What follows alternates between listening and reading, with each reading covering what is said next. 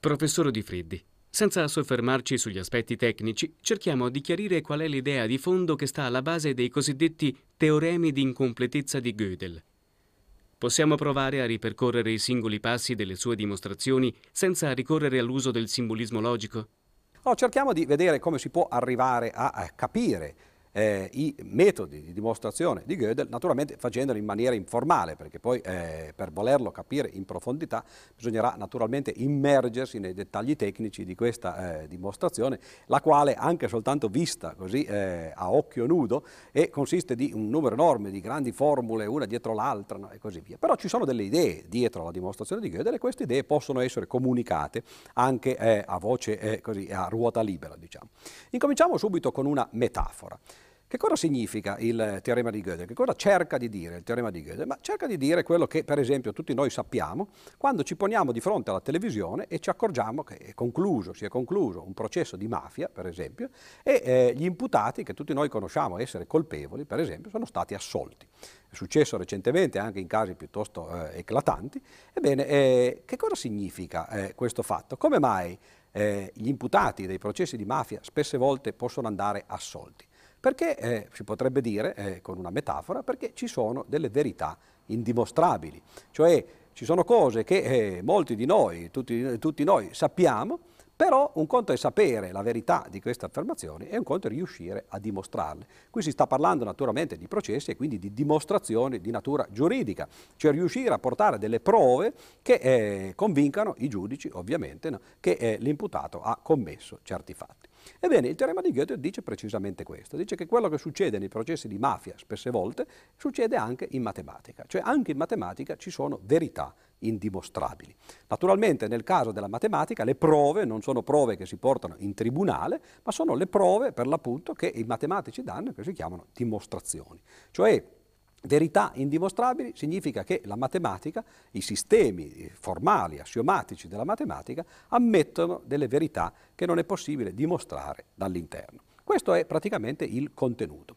Ora sembra strano però che un teorema di matematica, perché appunto abbiamo sempre parlato di teoremi di Gödel, poi in realtà parli di cose eh, come quelle che ho appena detto, cioè verità non dimostrabili, ma la verità è qualcosa che ha a che fare con la filosofia, la dimostrabilità è qualcosa che i matematici ovviamente praticano quotidianamente dimostrando teoremi, ma come si fa quando si ha per esempio un sistema che parla di numeri a stabilire che cos'è la verità, a stabilire che cos'è la dimostrabilità, a dire, a esprimere in, in formule che parlino di numeri che ci sono verità indimostrabili.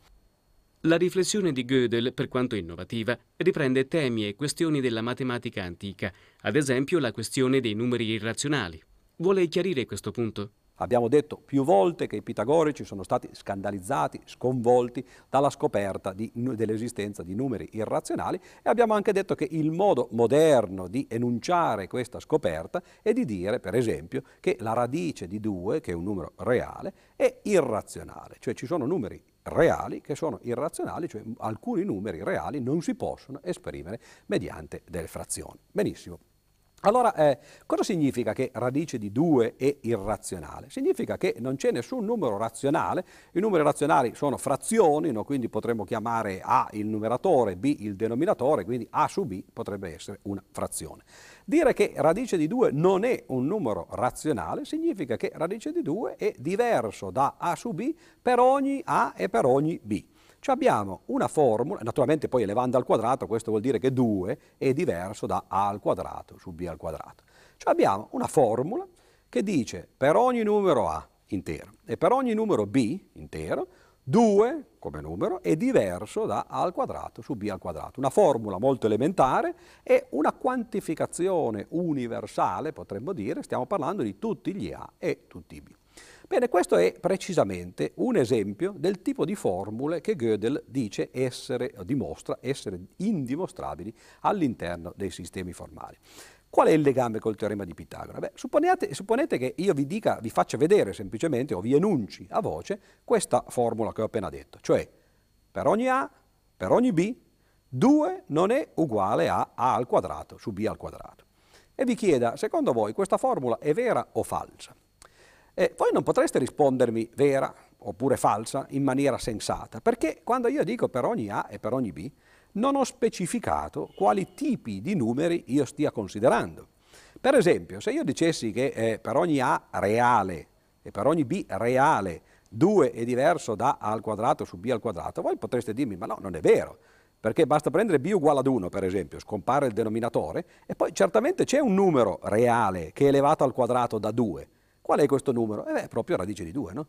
Quindi la formula che ho detto, per ogni a, per ogni b, 2 è diverso da a al quadrato su b al quadrato, quella formula è falsa nei numeri reali. Il problema è che noi la intendiamo dicendo che a e b sono numeri interi. Allora certo che se a e b sono numeri interi, non ci sono numeri interi che tali che divisi ed elevati al quadrato siano uguali a 2, allora la formula diventa vera. Cioè abbiamo di fronte a noi una formula che parla di ogni A, ogni B. Poiché però dentro la formula non possiamo scrivere A reale oppure A intero, questa formula può essere interpretata in due modi, dal di fuori. Può essere interpretata come una formula sui numeri reali, nel qual caso è falsa, e può essere interpretata come una formula sui numeri interi, nel qual caso è vera. Allora abbiamo una formula che è vera in un caso, falsa nell'altro. Ora, supponete di avere un sistema di assiomi. Sistema di assiomi che enuncia alcune verità. Per esempio, il fatto che eh, sommare 0 a qualche cosa dà la stessa cosa, cioè 0 più x uguale a x. Questo lo sappiamo che è vero. Questa formula è vera perché è vera per i numeri interi? Beh, certamente se prendo un numero intero e gli aggiungo 0, quel numero rimane uguale ma è vera anche per i numeri reali, perché se prendo un numero reale e gli aggiungo 0, quel numero rimane uguale. Quindi questo è un assioma, per esempio, una proprietà certamente vera, che aggiungere 0 non cambia risultato, però è una proprietà che è vera sia per i numeri reali che per i numeri interi. Un'altra formula che mi viene in mente, per esempio, che è fare una somma o invertire gli addendi non cambia risultato, cioè x più y uguale a y più x. Questa formula è vera dei numeri interi? Beh, certamente se faccio per esempio 2 più 3 e, e faccio 3 più 2 ottengo lo stesso risultato. Ma è vera anche dei numeri reali. Se faccio radice di 2 più pi greco oppure pi greco più radice di 2 eh, non cambia il risultato. Di nuovo abbiamo una formula che esprime la commutatività eh, della, eh, dell'addizione che è vera in tutti e due i casi, eh, sia nei numeri interi che nei numeri reali. Poi direte, ma dove stiamo andando a parare? Quello che sto cercando di dire è che se noi prendiamo una lista di assiomi, lunga quanto volete, anche infiniti assiomi. E questi assiomi sono però delle verità, sia nel caso degli interi che nel caso eh, dei numeri reali. Ebbene, da questa lista di assiomi non potrete mai derivare e nemmeno refutare la formula che ho detto prima. Perché? Ma perché questi assiomi sono veri per gli interi, sono veri per i reali, qualunque loro conseguenza deve continuare a essere vera sia per gli interi che per i reali. Quella formula di cui ho parlato prima è vera per, in un caso, falsa nell'altro, dunque non può essere una conseguenza, e nemmeno la sua negazione, del sistema di assiomi che abbiamo. Cioè abbiamo una forma del teorema di Gödel che dice qualunque sistema di assiomi che sia vero sia per gli interi che per i reali, deve ammettere una formula, che è quella che ho detto prima, che esprime l'irrazionalità di radice di 2, che non è dimostrabile e non è nemmeno refutabile. Ecco che questa è una versione del teorema di Gödel. Gödel fece una piccola eh, di differenza, diciamo così, cambiò una, una piccola ipotesi in questo che ho appena detto, cioè fece vedere che la stessa cosa succede qualunque sistema di assiomi noi scegliamo in, che siano veri per i numeri interi. Cioè non più come nel caso precedente gli assiomi devono essere veri in tutti e due i casi, sia gli interi che i reali, ma soltanto per i numeri interi. Allora in quel caso non c'è più una formula fissa che va bene sempre, bisognerà ogni volta cambiarla e questa formula però sarà vera e non dimostrabile dentro il sistema. Quindi questa è una seconda metafora che collega, tra l'altro fa vedere come i risultati dei pitagorici eh, siano poi eh, abbastanza vicini a quelli dei matematici moderni. La matematica non è qualcosa che nel corso di duemila anni è cambiata completamente. Certo, si è raffinata, eh, un numero enorme di nuovi teoremi sono stati dimostrati, però naturalmente gli oggetti di cui si parla sono sempre quelli, i metodi sono naturalmente anche essi stati raffinati, però in realtà c'è una continuità storica e addirittura c'è talmente tanta continuità che il risultato principale dei pitagorici, l'irrazionalità della radice di 2, diventa un esempio di formula non dimostrabile in certi sistemi assimilati assiomatici. E Gödel fece vedere che la stessa cosa succede per qualunque sistema assiomatico. Questo vuol dire che la dimostrazione di Gödel ha una rilevanza anche al di fuori della matematica e che si può inserire a buon diritto nella storia della filosofia? Beh, eh, venendo più vicino a noi, nella filosofia, in particolare nella filosofia kantiana, nella critica della ragion pura, c'è praticamente una anticipazione del teorema di Gödel. Anzi, si potrebbe dire di più. Si potrebbe dire che l'intero impianto della critica della ragion pura di Kant è precisamente una riformulazione del teorema di Gödel. In che senso?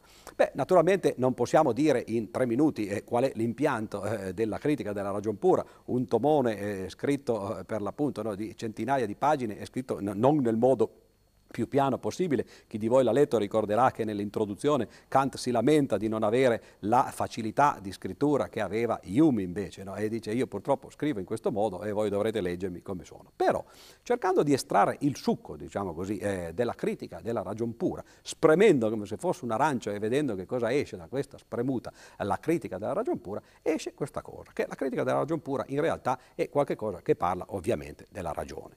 Il problema della ragione è un problema che è, è, quello solito per l'appunto di cui ci si interessa anche nella matematica, cioè la completezza. La ragione vorrebbe, a volte fa dei sogni, diciamo così, no? di riuscire a eh, raccontare, a esprimere, a intuire con completezza certe cose. Ebbene, Kant dice, beh, a volte la ragione vuole andare un pochettino, eh, vuole trascendere per l'appunto, no? e eh, vorrebbe considerare delle idee come l'idea di Dio, per esempio, l'idea del mondo, l'idea dell'anima, quelle che Kant chiama le idee trascendentali. Cioè il sogno, l'anelito di completezza della ragione la spinge a considerare per l'appunto idee trascendentali. Ebbene, eh, nella, nella, parte centrale della eh, critica della ragion pura, Kant mostra che eh, questo voler considerare idee trascendentali è molto pericoloso perché in realtà questa completezza, diciamo così, della ragione provoca le famose quattro antinomie per l'appunto della ragion pura, cioè provoca, le antinomie sono delle contraddizioni, cioè provoca l'inconsistenza nel senso proprio tecnico di derivare contraddizioni della ragione. E allora attenzione, perché eh, praticamente la critica della ragion pura re, viene ridotta a una semplice implicazione, che è la seguente, se la ragione vuole essere completa, e per Kant completa vuole eh, dire appunto poter considerare le idee trascendentali, allora deve essere inconsistente, nel senso di derivare, arrivano naturalmente le antinomie della ragione. Ora voi sapete che le implicazioni, eh, quando si usano le negazioni, devono essere invertite. Ricordate l'errore che faceva Platone nella contrapposizione, cioè se l'anima temperante è buona, l'anima non temperante è cattiva. Abbiamo ripetuto più volte questo fatto e questo è un errore. Bisogna girare, eh, se piove esco con l'ombrello, allora se non esco con l'ombrello non piove. Nel caso di Kant, dire se la ragione vuole essere completa, allora deve essere inconsistente, è equivalente a dire che se la ragione vuole essere consistente, cioè non vuole avere contraddizioni, allora deve essere incompleta. Nel caso di Kant, incompleta significa non può considerare idee trascendentali e nel caso di Kant, eh, consistente significa per l'appunto non deve generare le antinomie della ragione. Ebbene, il teorema di Gödel dice precisamente questo. Nel caso della ragione matematica, cioè dei sistemi formali, i sistemi formali che vogliono essere consistenti, o che lo sono, non possono essere completi.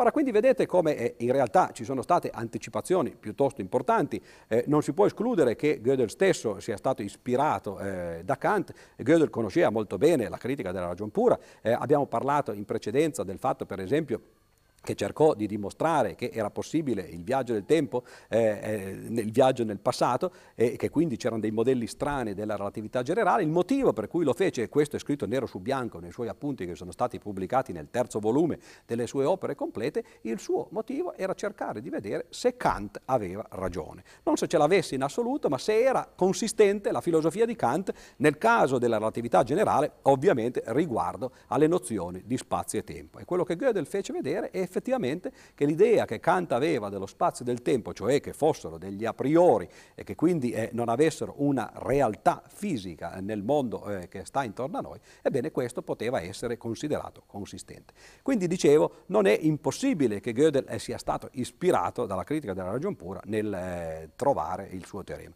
Comunque rimane il fatto che effettivamente questo parallelo esiste ed è un parallelo appunto abbastanza semplice. L'idea fondamentale del teorema di Gödel, cioè che, i, teori- che i sistemi consistenti devono essere incompleti, è praticamente il nocciolo, il succo della eh, dimostrazione di Kant. Come fa Kant a dimostrare le sue antinomie, cioè l'inconsistenza della ragione che vuole essere completa? Beh, abbiamo detto usa idee trascendentali. Le idee trascendentali si possono considerare come dei processi al limite. Per esempio, eh, la nozione che Kant usa come eh, divinità è semplicemente quella che abbiamo già visto in eh, San Tommaso d'Aquino nella Summa Teologia, cioè la causa prima. Ora la causa però che cos'è? È qualcosa che lega, eh, eh, la causalità è qualcosa che lega appunto una causa e un effetto, è quello che in matematica si chiamerebbe un'implicazione.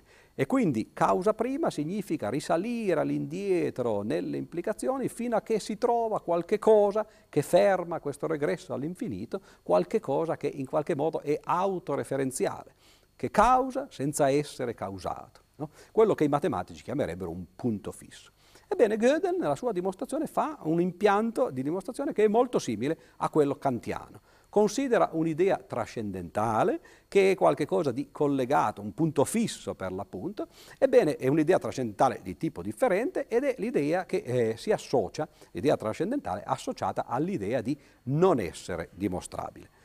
Ora, eh, quando, si il, quando si spinge al limite questa nozione di non dimostrabilità, si ottiene qualche cosa che in, è autoreferenziale, esattamente come lo è appunto la causa prima, è una frase che dice io non sono dimostrabile.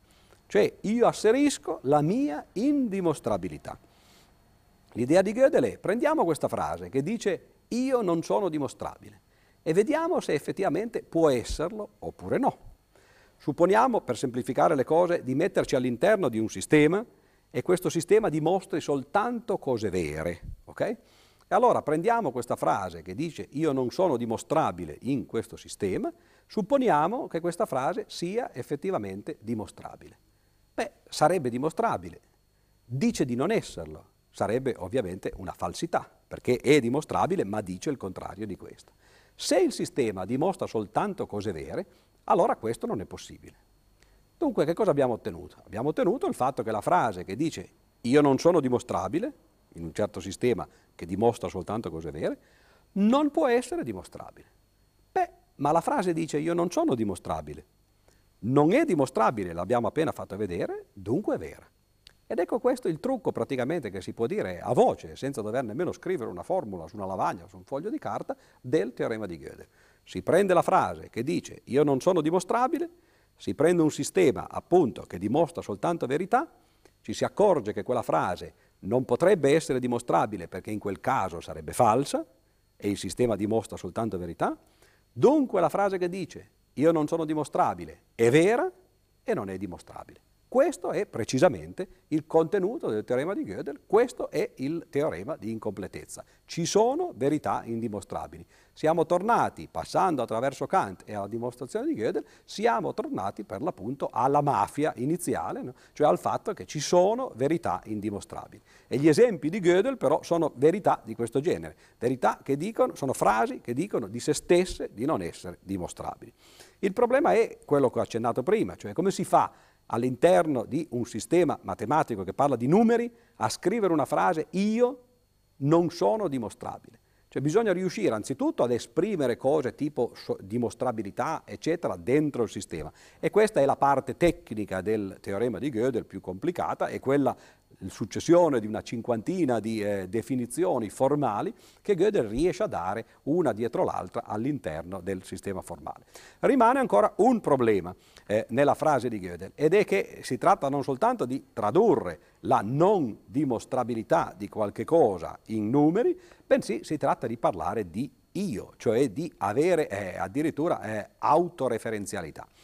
Eh, non si tratta questa volta di inserire, di tradurre la psicologia nel, nell'aritmetica, perché l'io di cui la frase parla non è naturalmente il nostro io, è semplicemente un'autoreferenzialità. È la frase che dice io stessa, me frase, no? non sono dimostrabili. Ebbene, questo però si ottiene con un'autoreferenzialità che naturalmente è il vero eh, succo del teorema di Gödel, perché mentre la parte precedente di codifica e decodifica è una bella idea, però eh, ovviamente è un, qualche cosa che è, insomma, si può fare abbastanza meccanicamente, ebbene invece questo trovare, questo riuscire a trovare frasi che parlino di se stesse in maniera coerente, che quindi non siano contraddittori, ebbene questo è, è un teorema che si chiama per l'appunto teorema del punto fisso che Gödel intuì, che dimostrò in una forma molto generale e che applicò nel caso eh, per l'appunto della sua formula per dimostrare che ci sono all'interno dell'aritmetica frasi che dicono di se stesse di non essere dimostrabili.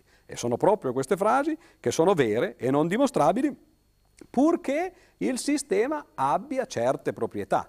Prima abbiamo fatto questo schizzo di dimostrazione usando la proprietà del sistema che il sistema non dimostri delle falsità.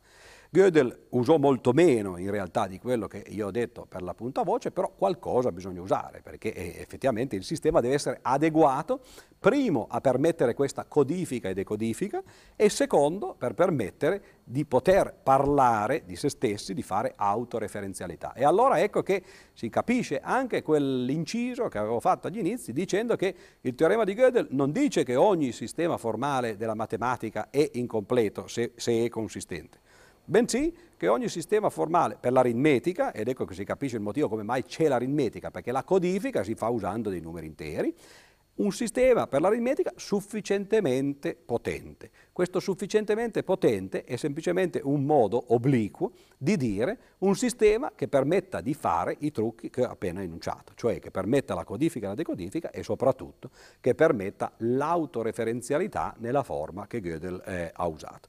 Detto questo, praticamente questo è l'impianto per l'appunto del teorema di incompletezza di Gödel. Si prende un sistema per l'aritmetica che abbia la forza sufficiente di permettere la codifica e la decodifica e l'autoreferenzialità, si prende allora la frase che dice di se stessa che non è dimostrabile, si fa quel piccolo ragionamento che abbiamo fatto prima e si ottiene una contraddizione, dunque quella frase è un esempio di una verità non dimostrabile. Cioè, se il sistema è consistente, ci sono verità che non sono dimostrabili, dunque il sistema è completo.